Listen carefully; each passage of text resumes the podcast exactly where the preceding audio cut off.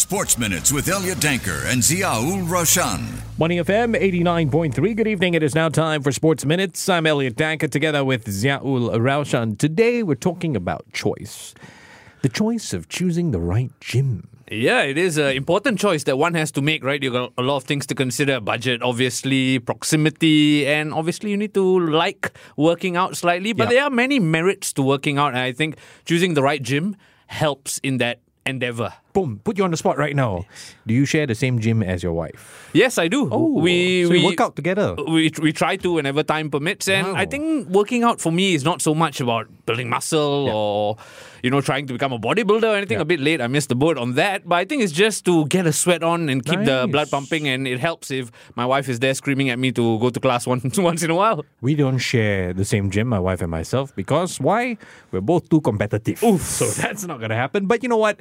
Let's find out a little bit more about the dynamics involved here, everything that goes into a gym, and, and beyond that, like maybe a franchise as well. Yeah, I think it's uh, quite a fad that's picking up in Singapore now, the gymming culture. And we're excited to have on the line Ricardo Chua, who's a franchise owner of BFT, Geylang Bahru, and Upper Thomson. Ricardo, great to have you with us. How are you doing? I'm good. Hello, gentlemen. It's nice to be here. Excited to have you with us, Ricardo. And as Elliot touched on, we're talking about gymming and the gymming culture. And it's great to have you because you obviously own two franchises of BFT, Body Fit Training. Could you give us a bit of a sense of what BFT is all about and where is it from? Uh, BFT is from Australia. We uh, started in Singapore about, I would say, about two years ago now. Started with uh, just three outlets. Today, they are more than 30. Uh, it's a growing brand here in Singapore. It's a group fitness, science backed uh, brand. So it, it's been an exciting journey for me. I started as a member, and now I own two. Ricardo, I got a quick confession. I mean, a lot of this prep today was done by Raushan, um, and my dyslexia keeps acting up. I see BFT as BLT. I think that might be your hunger acting up, I think Elliot. that's my lunch hunger acting up. But Ricardo, this is this is amazing. It's it's a culture that's grown so much in Singapore. Um, I, I want to put you on the spot here. What are your thoughts on the notion of let's go for a quick workout versus a proper program? You know, really taking the time to warm your body up. I mean, when you consider the kind of hectic culture we have in Singapore.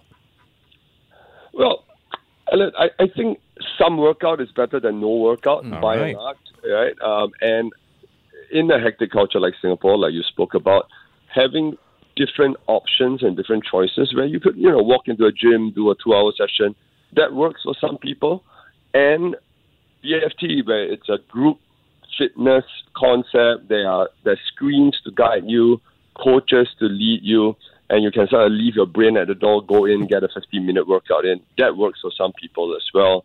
So I think having that buffet of options to get you to move is mm. very, very important. Mm. Yeah, I like Ricardo's point. A little workout is better than no workout, certainly, right? Now, Ricardo, you talked about setting up the gym, right? I feel like gyms are propping up now in the heartlands. Geylang Bahru, obviously, one example, but also in like Tampines, Bedok, those kind of mm-hmm, places. Mm-hmm, mm-hmm. Why do you think they're shifting away from the usual city spots of Orchard, CBD, and all that? I mean, working hubs are also now, you know, at the end, right? Or Changi's or Jurong's.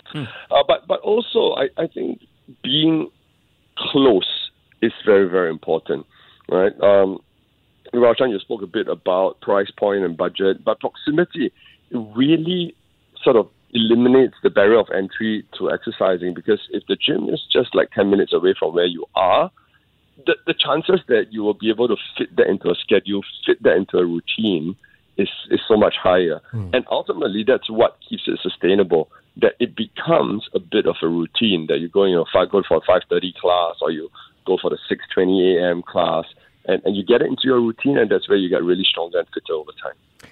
Yeah, it's important to establish that routine, right? That there's that sense of discipline, and only with that you can see results. Although, Ricardo, I'm sure you've had experience where you get a lot of clients coming in and they have particular fitness goals, but uh, the effort it takes to achieve that, well, that's something that not everyone that is in touch with uh, as far as that reality goes. How, how do you manage that? How do you navigate that?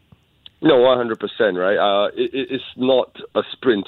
You're not going to walk into the gym and two weeks after your trial, you get whatever you want, right? This is first, it's an eight to twelve week process Nice. to see any sort of change, and then after that, it's a lifestyle. It's a habit, something that you can sustain over time.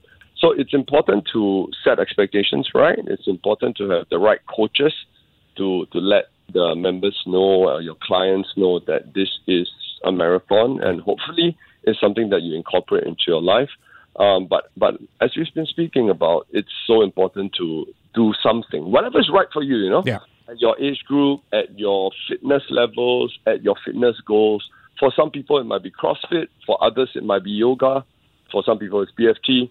So, do what's right.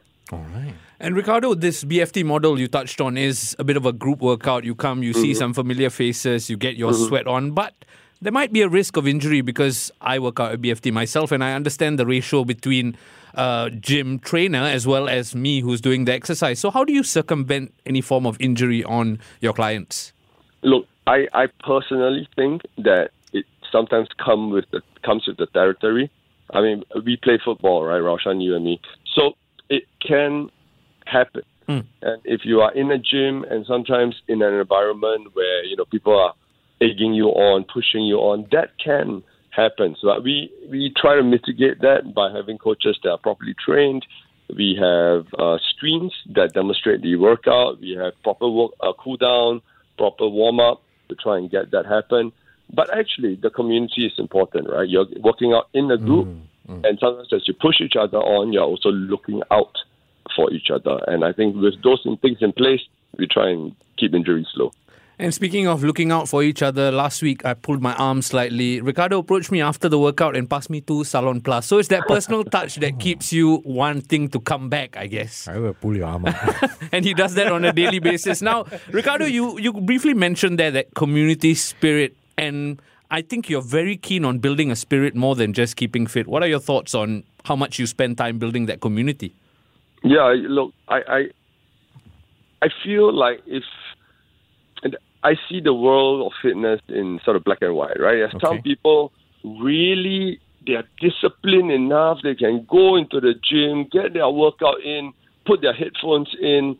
You know, they don't need someone screaming at them like like Anissa. So, Raushan's wife, by the way. and and then you have people like me and me and you that need a coach that need a timing to commit. Like I better get in the gym at five thirty, and, and you know need need a group of friends that that we we start becoming familiar with, and all of that then add into that fifteen minutes of workout, in, and and it, it becomes more fun. So so we spent a lot of time, at least in my gyms, building friendships, you know, making sure that people know each other, they feel comfortable, uh, and and that is right for us. But for some people, it might be just they're able to walk in, they're able to discipline three times a week, go in, all power to them. All right. Uh, Ricardo, I, I hear a lot of passion in the way you describe all of this. And I'm kind of curious. I mean, did, did you go on this journey, uh, I, I don't know, as a fitness enthusiast, or do you approach it from a business point of view?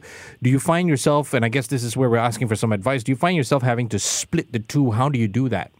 Oh no, thank you for asking that because I only used to play football. Oh. And I didn't go to the gym. That was I needed to play a team sport. I was I enjoyed it on the field. Okay. And it was my wife that was the, you know, go for body pump, HIIT class, you know, this and that. And one day she just dragged me two years ago, National Day, in fact, two years almost to the day, just signed me up for a mm, trial mm. at, at one of the original BFTs. And I was like, don't waste my time, don't waste my time, I don't want to go. and I went and I liked it Okay. so much that I eventually, so I was a member. I wasn't like a BFT fan or whatever, but I tried the program. Hmm.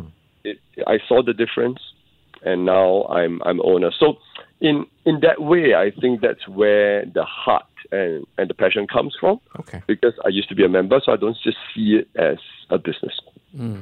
Hmm. And you've clearly crossed the divide from member to now owner as well. And you are the franchise owner of two different gyms, Geylang Bahru and Upper Thomson.